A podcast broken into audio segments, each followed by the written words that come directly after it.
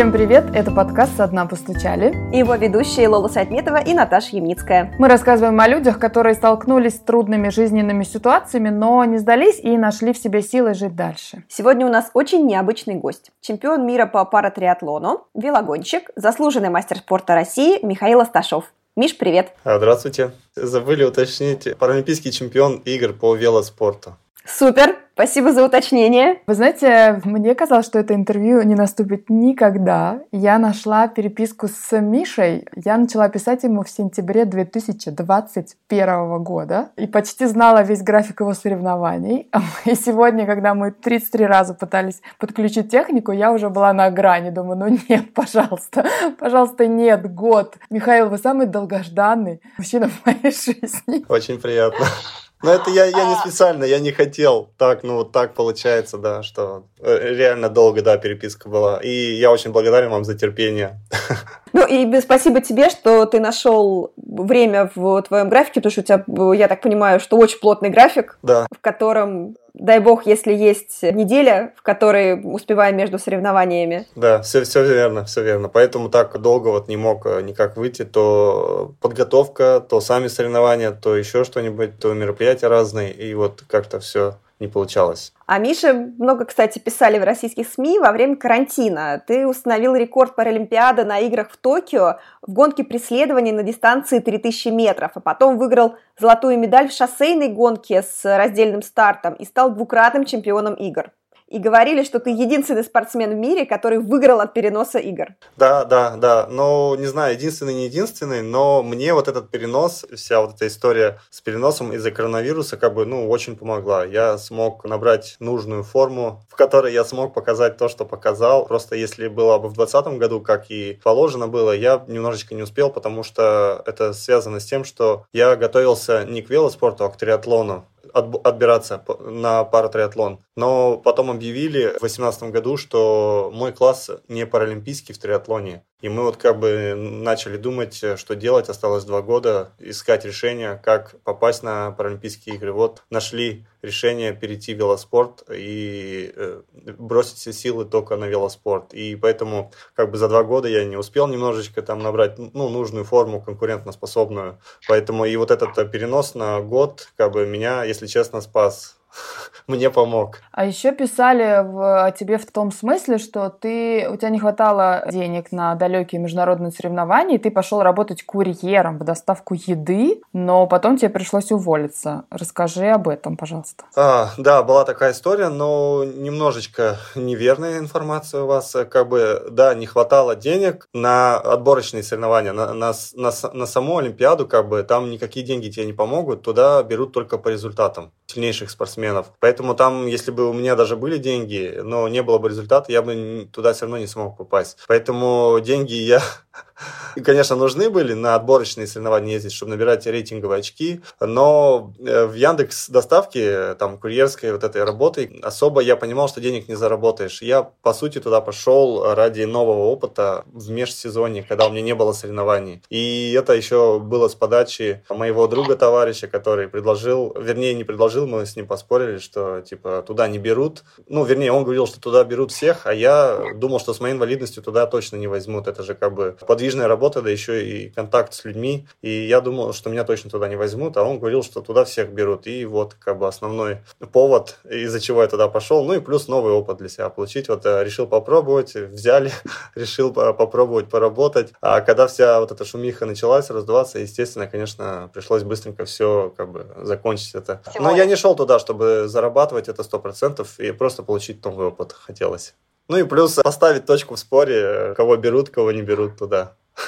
Слушай, а у тебя же, вот я когда смотрела твои интервью, читала всякие материалы, то встретила такую историю, что ты вообще наспор когда-то в детстве втыкал ножик в ногу. Типа дети не верили, а ты так делал, они не знали, что у тебя там ничего нет, да? Да, да, была такая история. Это было в далеком детстве, когда мне лет, наверное, еще я не знаю, там 12 было, может быть, в таком возрасте, ну, может, чуть старше, там 12-13, где-то так. Я ходил, естественно, ну, в штанах, в ботинках, как бы внешне не было видно, что я на протезах хожу. И мы с другом, с товарищем, да, тем самым пытались зарабатывать деньги спорили с, не, с незнакомыми людьми, что мне не слабо там воткнуть э, нож в ногу и так далее. И спорили, да, зарабатывали так деньги. Б- была такая история. Слушай, а можно чуть-чуть про историю вообще твою? Как ты оказался в детском доме? В одних источниках пишут, что от тебя отказали сразу после рождения, в других, что тебя забрали от родителей в 5 лет. Как было на самом деле? Вообще изначально, да, от, от меня как бы отказались. Я родился еще, получается, при Советском Союзе. У нас тогда еще политика была другая немножечко, как бы нетерпимые к людям с инвалидностью были и так далее. И, естественно, когда я родился, врачи родителям говори, ну, начали говорить, что они не справятся, что там я долго не протяну и так далее. И поэтому они подписали отказ от меня. Так я попал в детский дом. Ну, сначала не в детский дом, а сначала в какой-то дом малютки, а потом уже оттуда меня отправили, когда мне исполнилось 4 года в детский дом-интернат в Челябинской области. И там я жил до 18 лет. А потом, а, лет в 16, наверное, социальные работники этого детского дома нашли моих родителей и предложили встретиться, восстановить родительские права. И к 18 годам уже восстановили родительские права, и я поехал к ним опять в Бурятию. Слушай, Миш, если вернуться к диагнозу, мне родители еще тоже нам очень интересно, ну вот обсудить историю, как, как это у тебя было. А что ты знаешь про свое состояние сознание? Есть ли какие-то данные о том, почему ты родился без конечностей. Получается, у тебя руки нету кисти, да? У тебя они чуть ниже локтя есть и ступни ног. Да, вот почему так произошло? Есть какие-то догадки? Ой, догадок нету,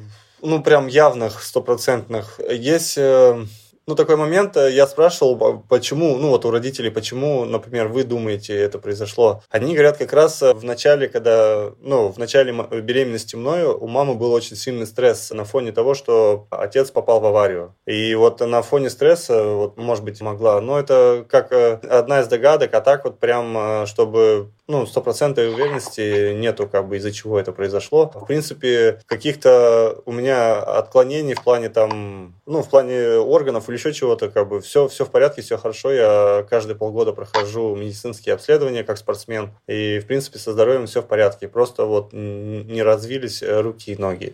Из-за чего это произошло, как бы, ни я, ни родители, никто не, не знаю. Расскажи, пожалуйста, немного про период в детском доме, что вспоминается хорошего, а может быть, не самое приятно. Вообще, как тебе там было вот до того, как ты уже вырос? не знаю, познакомился с родителями? Ну, я вот, э, может быть, и вас тоже удивлю, но когда Обычно я начинаю говорить, что я рос в детском доме, мне все говорят, ой, бедненький, как же там тяжело, но я почему-то так не могу сказать. Мне в детском доме, может быть, у нас, где я жил, детский дом был очень хороший, э, по крайней мере, мне, ну, я сейчас вспоминаю только реально полож...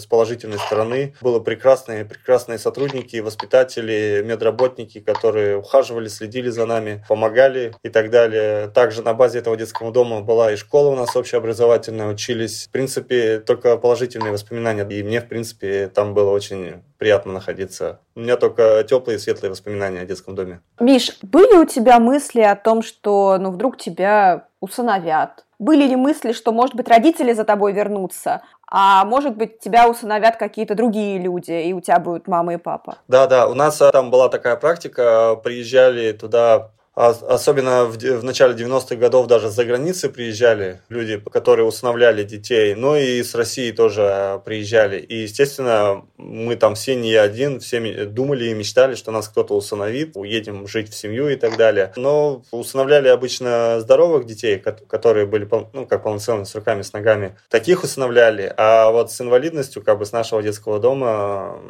ну, что-то я не помню, чтобы кого-то установили. Поэтому мы все ждали, надеялись, но такого не было. Да, потом, когда стал чуть постарше, я пробовал сам просить работников, чтобы нашли родителей, ну, моих биологических, и, ну, восстановить связь хотя бы там, чтобы не забрали, но хотя бы восстановить связь. Но когда был маленький, как-то это не получилось, не знаю почему. А вот уже когда 15-16 лет было, там уже была социальная служба, э, вот изначально ее не было, детский дом развивался, потом уже появилась, и вот они уже смогли найти биологических родителей. А скажи, пожалуйста, почему тебе было, было важно их найти, учитывая, что ты все свое детство провел без них, ну и как бы понимал, что видишь, они тебя ну, не растили. Почему ты смог их простить, что ли? Сложный вопрос. Э, все говорят, как ты простил, почему смог простить. У меня, если честно, как таковой и обиды не было. Я вот, вот если честно, с, с высоты уже прожитых лет я понимаю, что, в принципе, для меня это было очень удачное стечение обстоятельств, что я попал именно в,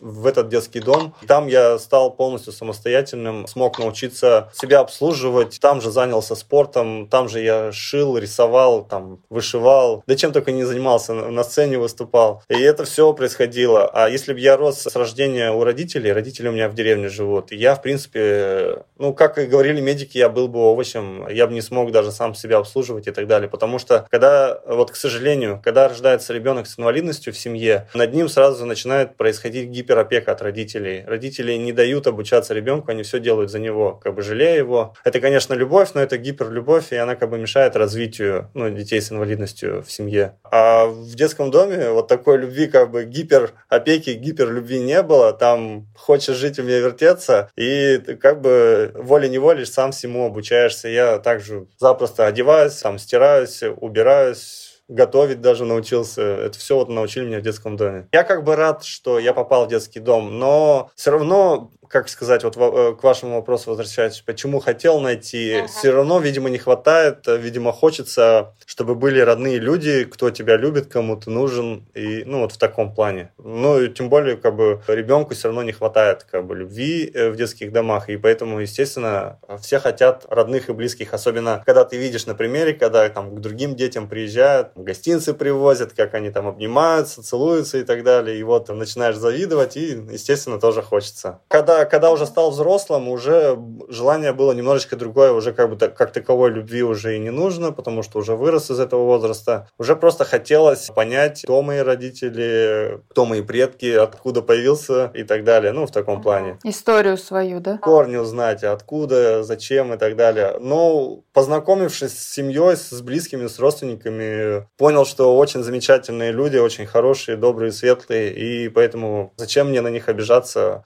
Очень хорошие хорошие люди, поэтому в хороших отношениях. Миш, слушай, тебя возили в детском доме на какие-то реабилитации или там ничего такого не было? Ну, у нас, как э, был детский дом, нас э, возили, ну, на протезирование, естественно, делали протезы, которые в детстве я, кстати, очень сильно ненавидел, ломал, прятал их. Вот, слава богу, что там были сотрудники, которые заставляли практически насильно ходить, разнашивать их. И вот сейчас я им благодарен, тогда я ненавидел, а сейчас благодарен, то, что сейчас я без протезов как бы никуда не могу. Это моя подвижность, моя мобильность. Вот, э, научили меня. Плюс э, нас возили в летние лагеря отдыхать, на море возили отдыхать, разные фестивали. Вот я ездил со своими работами, там, со своими рисунками, работами из лоскутного шитья, там, вышивал крестиком вот работы на разные фестивали. Поэтому, в принципе, какой-то, я не могу назвать это прямо реабилитацией или нет была, но как бы активная жизнь была, все-таки возили нас на разные мероприятия,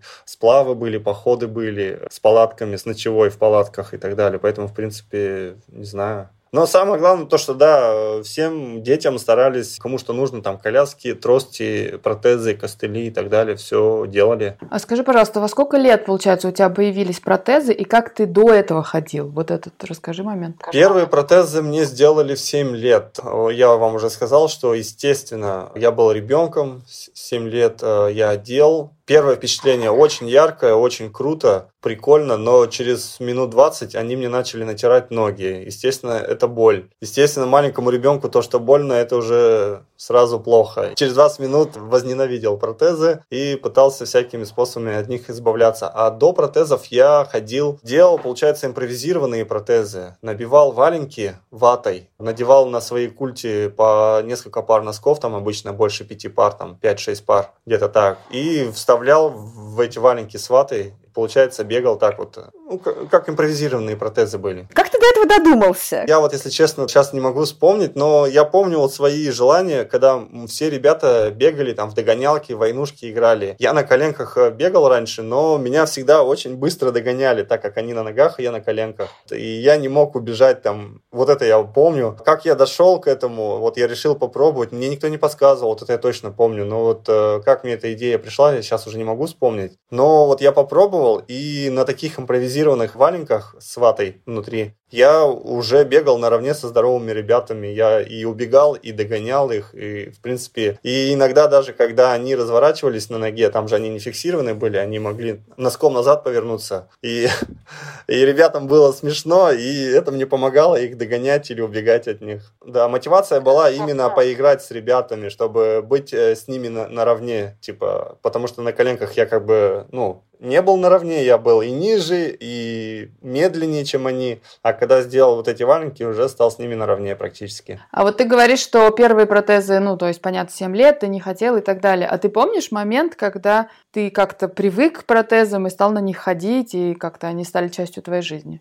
Ой, вот так вот, если честно сказать, вот прям э, вот, это, вот этот период, этот момент, я вот прям так четко не могу вспомнить, когда я понял, вернее, привык к ним или еще как-то вот даже не могу сказать. Вот сколько я себя помню в детском доме. Не, но в взрослом возрасте уже в 15-16 лет я уже, в принципе, ходил на них каждый день. Лет до 13, до 14 я вот точно помню, я ходил, ну, раз в неделю одевал их, и, а так все вот на валенках бегал или на коленках. Слушай, а сделали их в 7 лет, потому что школа и нужно было тебе в школу ходить, поэтому тебе сделали протезы? Нет, протезы. просто обучаться э, ходить на протезах легче, когда ты маленький, ну, когда еще ребенок. И... А, а почему не, не в 4 года, не в 5? У меня был отросток на ноге, который мешал протезированию. Мне а. вот сначала организовали операцию, чтобы убрать его, вот, чтобы ничего не мешало протезированию. И когда вот и уже сделали операцию, когда прошло восстановление и так далее, тогда уже начали делать первое протезирование. А почему, кстати, протезы только на ногах, а не на руках? Тебе они и там, и там нужны? Не, на руки мне делали протезы неоднократно, но протезы на руки я ими так и не научился, я пробовал пользоваться, я в них полностью недееспособные, в общем, если так сказать. Я в них ничего, они просто для красоты, для окружающих, чтобы окружающим там было, ну, не страшно на меня смотреть. Вот только для этой цели. А я, в принципе, на это не обращаю внимания, как на меня люди смотрят, поэтому мне, по сути, они, получается, и не нужны. Так все в жизни делаю, я, ну, своими руками научился. Протезами я так не смог научиться. А расскажи про любовь к спорту. Как ты вообще попал в спортивную секцию? Еще вот я читаю, что ты любил играть в футбол, и другие дети боялись играть против тебя. Как вообще спорт появился?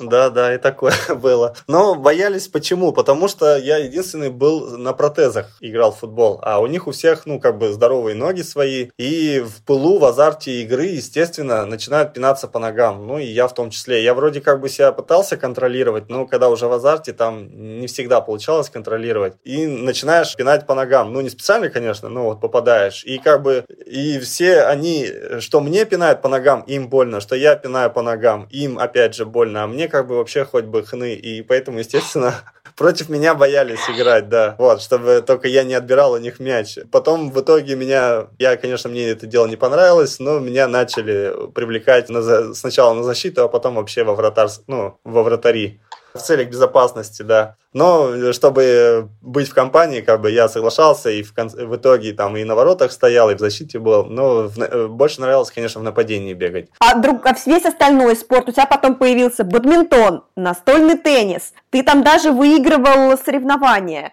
При этом если футбол э, ты уже, ну, ты сказал, как ты бегал, у тебя были протезы, то здесь, получается, ты управлялся самостоятельно, без протезов. Как ты вообще научился все это делать? Ну, вот, как вы говорите, в спорт вообще пришел. Опять же, я не помню в каком возрасте, но довольно-таки тоже э, рано. Вот протезы мне в 7 лет сделали, и, наверное, лет в 9 уже у нас э, начали, э, ну, это же детский дом, как бы, и чтобы я просто, наверное, один из немногих, который, ну, скажем так, не очень сильно хулиганил. Был нормальным ребенком. Естественно, все равно хулиганил, но не так много, как остальные. И вот чтобы вот, это, вот этого хулиганства не было, пытались занять детей чем-то, ну, в детском доме. Чем занять? Вот э, придумывали разные секции, вот, кружки и так далее по интересам. И вот у нас э, организовали спортивную секцию. Мне вот уже как раз, наверное, лет 9 было. И, естественно, мы с удовольствием там своей компании пошли на эту спортивную секцию, потому что обещали возить на соревнования в другие города. Ну вот хотели покататься. С этого и началось. В принципе, первые соревнования поехал, я там проиграл, и тогда, когда я проиграл, я видел, как другие ребята выходят на тумбочку, ну, на пьедестал, и им одевают медали. Мне, естественно, тоже очень сильно этого захотелось. И я тогда задался целью, что стану спортсменом, хорошим спортсменом. Это вот все было, наверное, лет вот в 10, в 11, где-то в таком возрасте. Э, так полюбил спорт, в принципе, понравилось, втянулись с ребятами. Было весело, нас, правда, возили там по разным городам на разные соревнования. Всегда интересно, всегда новые знакомства. Плюс награждали медалями, иногда даже призы какие-то давали. Ну и плюс э, в самом детском доме появился, так сказать, некий авторитет, что спортсмены там и так далее. Поэтому было интересно и весело. Так и полюбил спорт. А так, да, занимался и бадминтоном, и настольным теннисом, и волейбол сидя, и даже полевой стрельбу ездил на соревнования по полевой стрельбе. Много чем. Легкой атлетикой, плаванием. Потом, э, когда выпустился из детского дома уже в Брятии, продолжил заниматься настольным теннисом,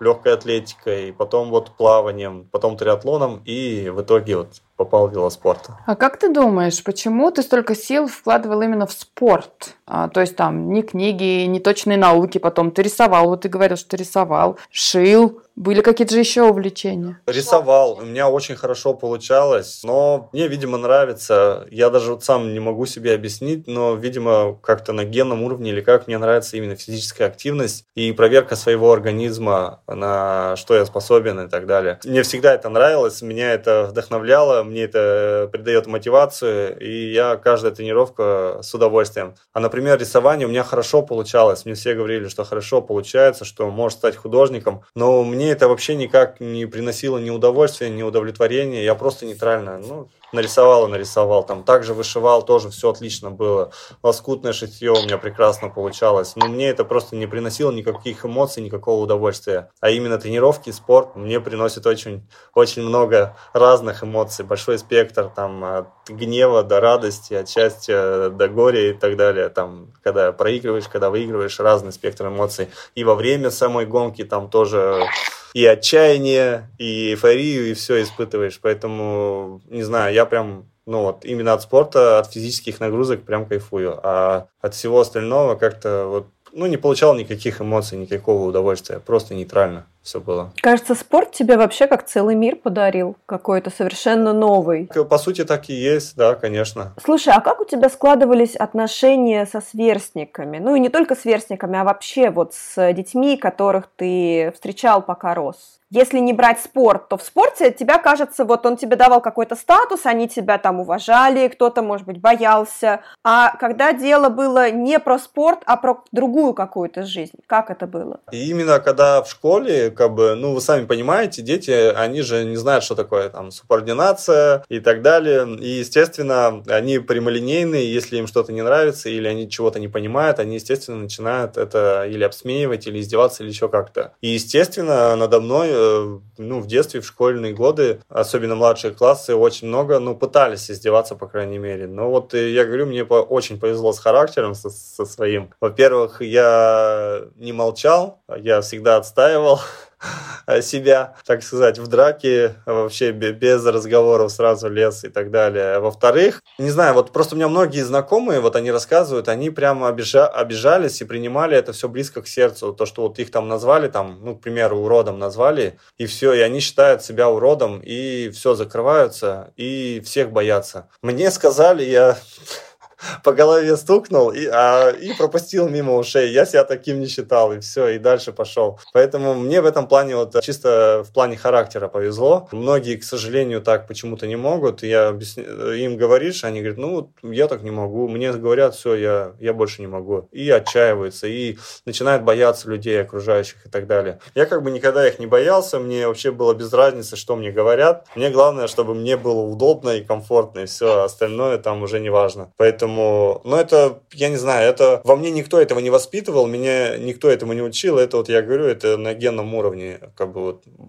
Я поэтому и говорю, что мне повезло с характером со своим. Поэтому, да, пытались обижать, пытались оскорблять, но это в школах, э, в принципе, обычное дело, поэтому, ну, ничего страшного в этом нет. А сейчас, конечно, уже, ну, просто смотрят, дети, естественно, пальцем показывают, но сейчас даже наоборот прикольно. Детям я очень интересен, они всегда интересуются у родителей, ко мне подбегают, спрашивают, а почему рук нет, а что за ноги такие и так далее. Если еще им в шутку начинаешь говорить, что там железный человек или еще что-то, там ну, начинается тысячу вопросов, и поэтому сейчас вообще как бы проблем в этом плане нету. А как ты думаешь, если бы кто-то похожий на тебя приходил к детям в ту школу, в которой ты учился, может быть, изменилось бы как-то отношение детей вокруг тебе тоже? Я, я думаю, не может, не может быть, а точно бы изменилось. Раньше не было такой практики, вот когда я в школе учился. Сейчас вот, ну и раньше вообще, как бы, я говорю, когда я родился, в то время еще как бы, ну, инвалидов, э, как это назвать, сторонились, брезговали, не знали, что такие люди вообще живут, существуют и так далее. Поэтому в то время с инвалидностью как бы было тяжеловато, конечно. Ну, многим, большинству, большинству. А сейчас просто уже вот, ну, появилась куча uh,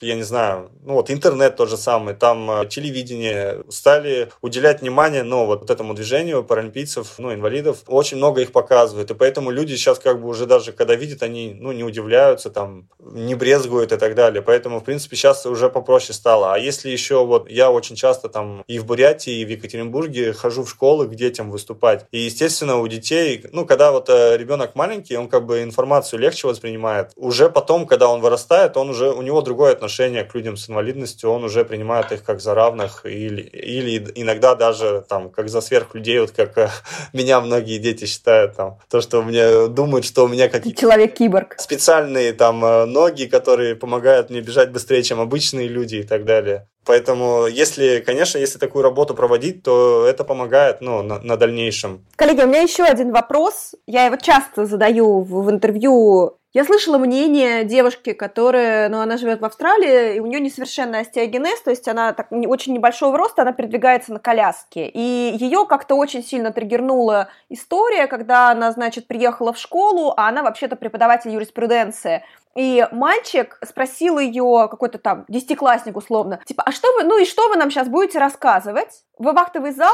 Ну, и то есть подтекст был такой, что к нам приходят люди с инвалидностью только в том случае, если они хотят нам рассказать какую-то вдохновляющую историю. А эта девушка э, пыталась донести мысль, что вот когда у нас будет, ну, если бы детям чаще показывали, что, например, те же учителя могут быть самыми тоже такими же обычными людьми. То есть, если инвалид приходит, человек с ограниченными возможностями приходит, не рассказывает вдохновляющую историю, а просто приходит работать с теми же самыми детьми, то тогда это чуть больше нормализует людей с э, такими особенностями в обществе. Не, ну вот вы э, прям очень верно и правильно подметили, да. Сейчас просто, вот опять же я сказал, стали меньше там брезговать, стесняться, бояться или еще как-то. А, но в основном же в СМИ везде показывают только, ну, типа, вдохновляющие истории вот э, людей с ограниченными возможностями. Не показывают обычную жизнь, там, ну, то, что человек просто интегрируется в общество и так далее, ну, с инвалидностью. И таких людей не показывают. Естественно, да, как бы мнение у людей, да,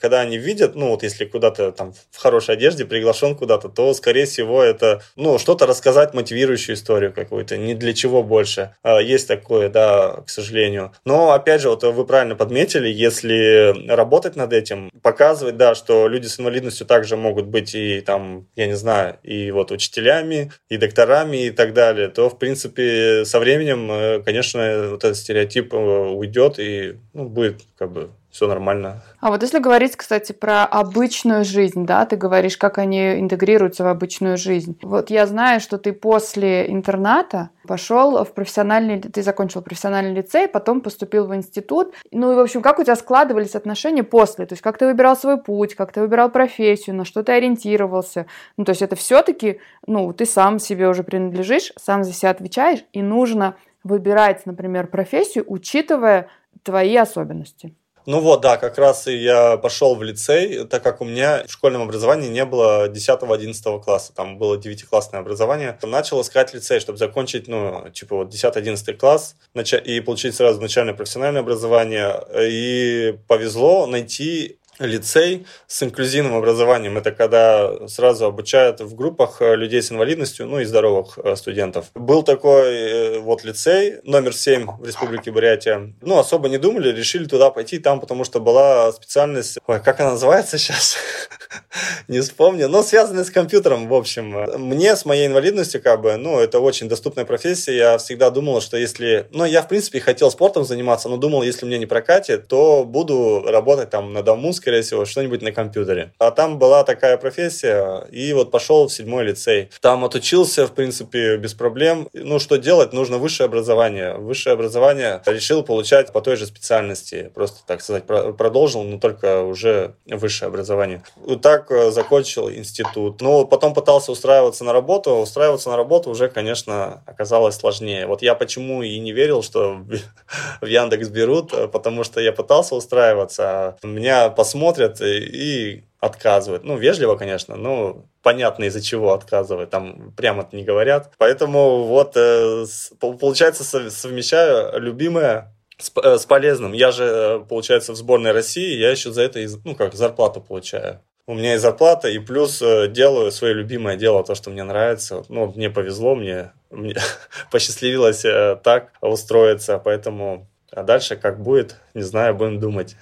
Слушай, а вот когда ты стал жить один, когда ты выпустился из детского дома, когда ты уже стал самостоятельным, мне очень интересно, как у тебя был устроен быт, потому что я подозреваю, что в детском доме его как-то под тебя подстраивали. А вот как тебе было в обычной жизни, когда ты там выбирал квартиру, или она тебе там от государства как досталась, так как... Нет, я уже, я уже не был сиротой же, я вам сказал, до 18 лет. А, а потому что тебя, да, да, да, да, тебя усыновили, получается, родители. И да, поэтому да, мне да. квартиры не полагалось. Я приехал как раз к родителям, у них частный дом в деревне, к ним в деревню приехал. Вот стал вопрос, нужно заканчивать образование. Начали искать, вот нашли вот этот лицей. Лицей, естественно, в городе. В городе, где жить, там у нас очень прекрасная женщина, тоже в инвалидном кресле, Ржена Будаева была. Ну, благодаря ей построили дом инвалидов-колясочников, в котором вот живут э, люди-инвалиды и, ну, инвалиды на колясках. Ну, как квартир, квартирный дом, специальный, расширенной планировки, чтобы там было удобно на коляске, на кухню, в туалет заехать и так далее. Мне удалось попасть, ну, в этот э, дом, э, ну, как квартирантом туда. И изначально я жил там, да, вот пока учился в городе, в лицее, в институте. Когда выиграл Олимпиаду, уже смог купить свое собственное жилье на призовые деньги и уже как бы купил э, свою квартиру собственную.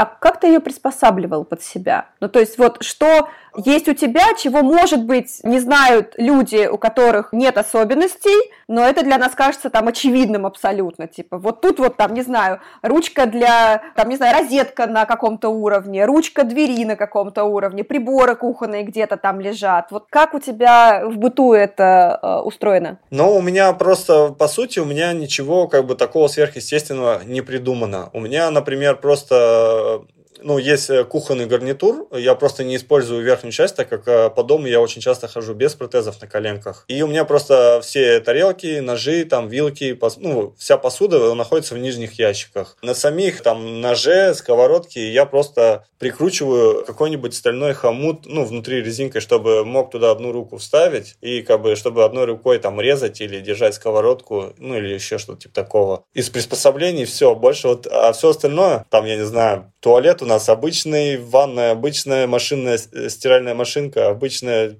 из приспособлений, но вот единственное, это же дом инвалидов-колясочников, там из приспособлений вот над ванной есть поручень, за который, ну, мне как раз, в принципе, удобно. За него хватаешься и залазить и вылазить из ванны. Ну, он помогает. Вот поручень специальный. И все. Больше, больше приспособлений-то в квартире по большому счету и нет. Все остальное, ну, стандартное у меня. Обычная кровать, ну, и я обычно стараюсь немножко заниженные кровати брать, чтобы, ну, и так как я на коленках, я говорю, чтобы невысоко было, чтобы мне легче было залазить, залазить, слазить с нее. Вот, заниженная кровать у меня – все, приспособлений больше нет никаких. Живу в обычной квартире, можно сказать. Просто она расширенной планировки, ну, чтобы коляски, на коляске можно было развернуться даже в дверном проеме. Там широкие двери, широкий, ну, большой туалет с ванной, большая кухня, ну, я привык в детском доме, вот как раз нас приучали, ну, приспосабливаться, работать с тем, э, с чем э, живут и работают обычные люди. Там обычные ложки, вилки,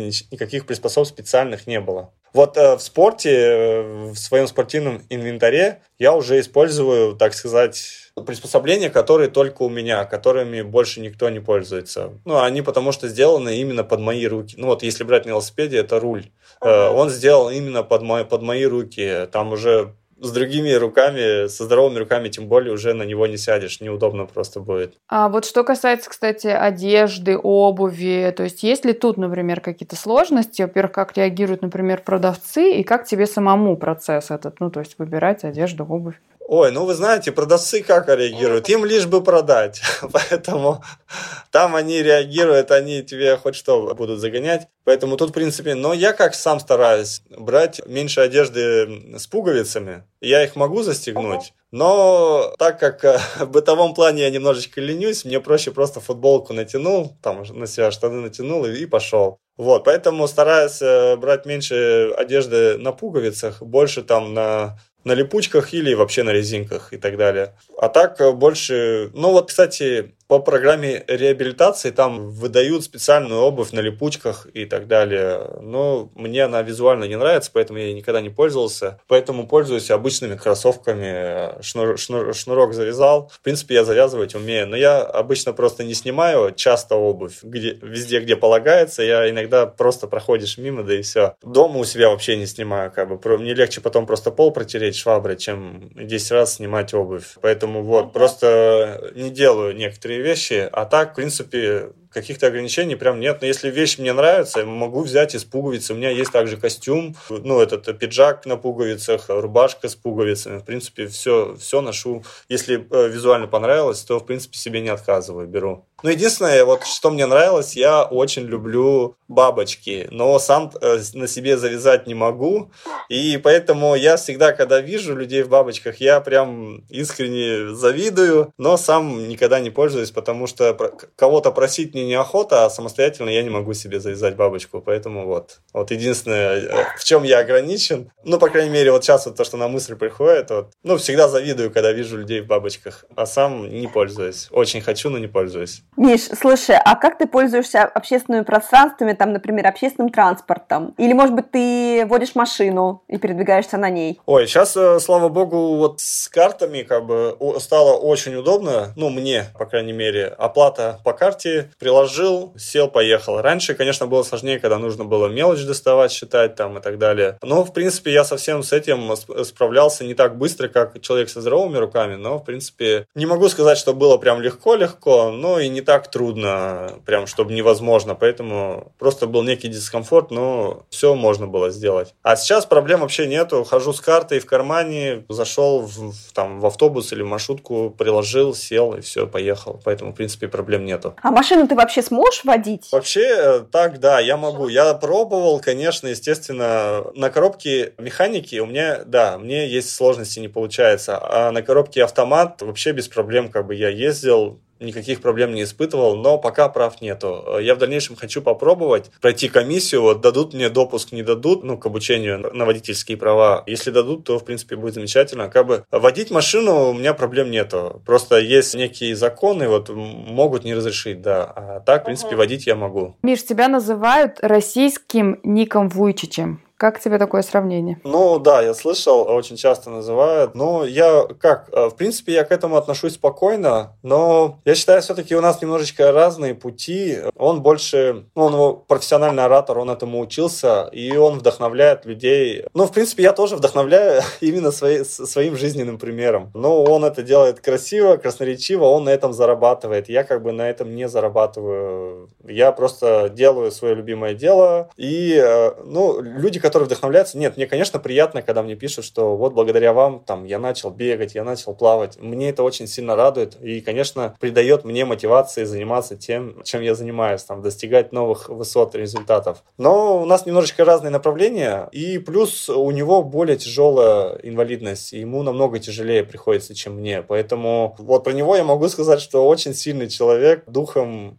и телом, так сказать. Мне немножечко попроще все равно. У меня, несмотря на то, что у меня есть инвалидность, но у меня есть часть ног, на которых я даже бегать могу и на велосипеде кататься, и часть рук, которыми я, в принципе, если без протезов, я все могу и писать, и рисовать, там, и печатать, да, все что угодно, все могу делать, и шить, и там, а у него рук, у него рук полностью по плечи нет, и вот ног нету. Ему э, он э, все-таки зависим от других людей. Э, он самостоятельно все равно полностью все делать не может. За ним ухаживают и так далее. Он зависим, а как бы я полностью независим, мне немножечко попроще.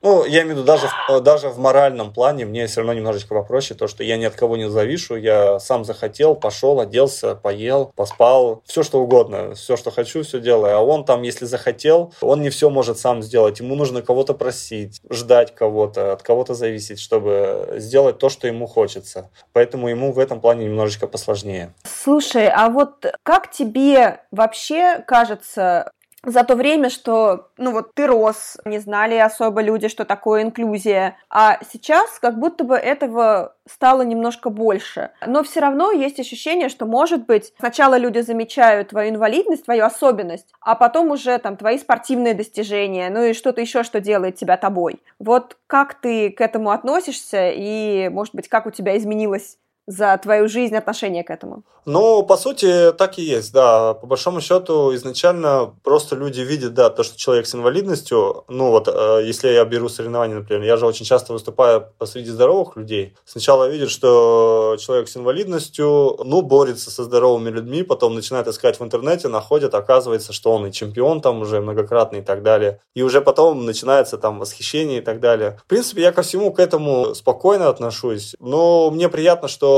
сейчас все-таки все равно люди стали, ну, как бы более спокойно к этому начали относиться, не стали бояться, подходят, интересуются, желают удачи, успехов, предлагают помощь на улице. Раньше в детстве, я помню, я сам ходил, просил, и не каждый соглашался как бы помочь и так далее. Сейчас, наоборот, иногда даже устаешь, чуть ли не каждый человек подходит и предлагает помощь, там, помочь, помочь вам и так далее. В принципе, ну, люди немножко все равно по-другому стали относиться, стало немножечко полегче, но людям с инвалидностью инвалидностью. Но я считаю, есть еще к чему стремиться. Как ни крути, людей с инвалидностью не считают за равных. Все равно, как ни крути. Вот.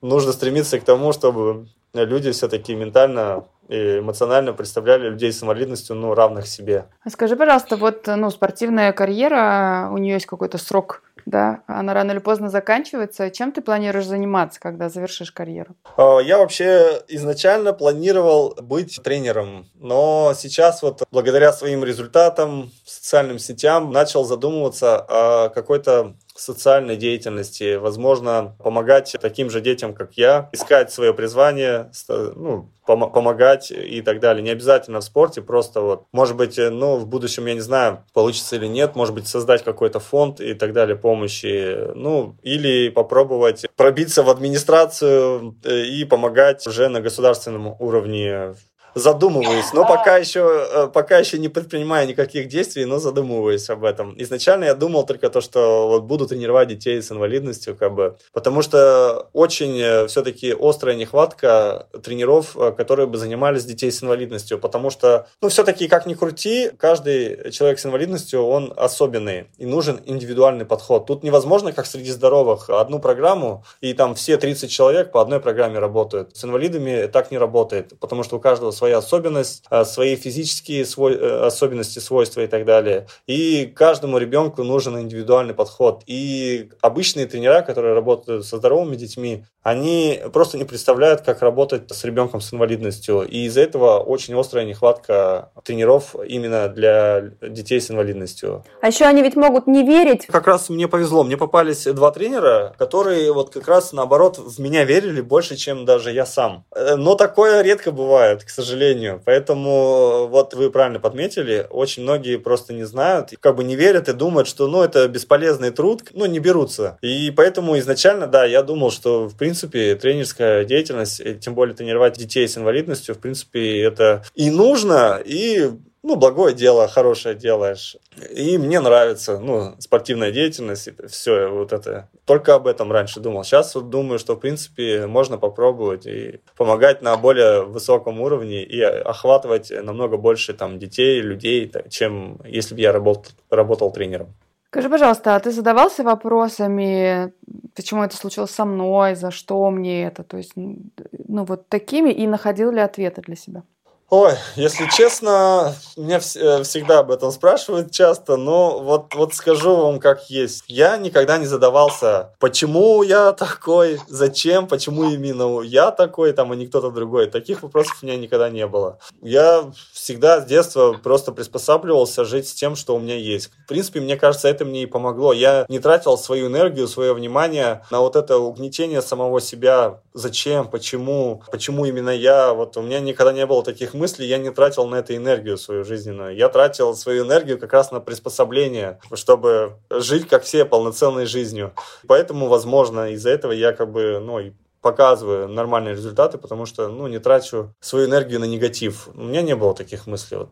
Но иногда бывают мысли, как бы сожаления, что вот где-то что-то, если был здоровым, я бы точно смог а, с такой инвалидностью. Но они вот мелькают как бы очень быстро, а потом думаешь, а почему, а почему не могу-то? Давай, просто нужно пытаться, пробовать, и в принципе все возможно. И как бы делаешь, и все работает. Поэтому, в принципе, не могу сказать, э, чтобы прям э, загонялся, загружался такими мыслями. Такого у меня не было. Просто мелькает иногда, что, а, ну, а вдруг э, там то, что у меня нет рук, у меня не получится, и все. Ну, мелькнет, а потом, а почему нет, почему не получится? Надо же пытаться, и все. Миша, если бы у тебя родился такой ребенок, как ты, что бы ты делал? О, я бы вообще к этому отнесся очень спокойно, но единственное, вот то, что я вам говорил в начале, я бы точно не делал гиперопеки над ним, ну и пытался бы его как-то немножко даже подталкивать общество. Пусть, да, над ним издевались, но через это, я думаю, нужно пройти, особенно когда маленькие дети. Но чтобы он вот хотел сам, там, например, сдать сдачи, там, или побегать, или еще что-то, ну, в таком плане. Когда э, ребенок сам хочет, э, он мотивирован, и он находит сам решение, даже без взрослых, как приспособиться, как сделать и так далее. В принципе, что и у меня было. Поэтому я просто бы подталкивал к этому и точно бы не, опек... ну, не делал гиперопеки над ним, чтобы вот э,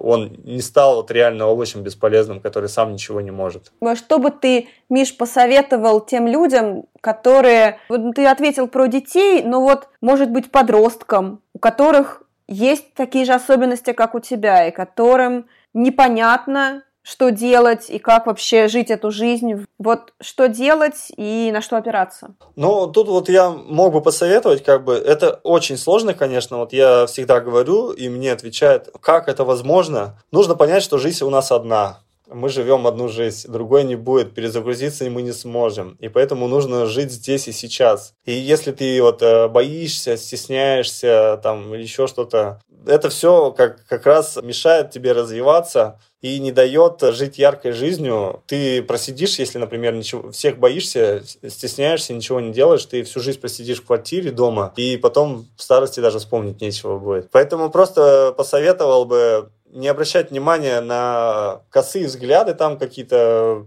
или указывание пальцем, или еще что-то, там, недовольные лица людей, которые там смотрят, когда ты пришел, вот как на меня вот первое время я в бассейн приходил, снимал протезы, раздевался, там очень много людей, как бы, им было неприятно, что с ними вместе там э, человек с инвалидностью плавает. Вот на такое не обращать внимания, делать свое дело. Если ты э, мелькаешь часто в тех местах, где тебе нужно, к тебе все равно привыкнут рано или поздно, сто процентов привыкнут, и уже будут относиться нормально, и ничего страшного в этом нету. Просто нужно делать свое дело, жить так, как тебе нравится, и не обращать внимания вообще на окружающих, на посторонних. Ну, всегда есть злые, конечно, неприятные люди, но всегда есть добрые и хорошие люди, которые тебе помогут, подскажут, направят, подставят плечо и так далее. Всегда, сто процентов. Вот нужно тянуться к таким людям и делать свое дело. Миш, спасибо тебе большое. Я, правда, тебе очень благодарна, что ты нашел время. Я знаю, что вот эта неделя у тебя, по-моему, последняя перед какими-то очередными соревнованиями. Я очень признательна тебе за этот разговор, он получился очень глубоким. Спасибо вам большое за терпение. Вот я тоже вам очень благодарен. Реально вы вначале сказали то, что начали мне писать еще очень давно, но у меня все, да, не получалось. Все, спасибо большое. А это был подкаст «Со дна постучали» и его ведущие Лола Сайтметова и Наташа Ямницкая.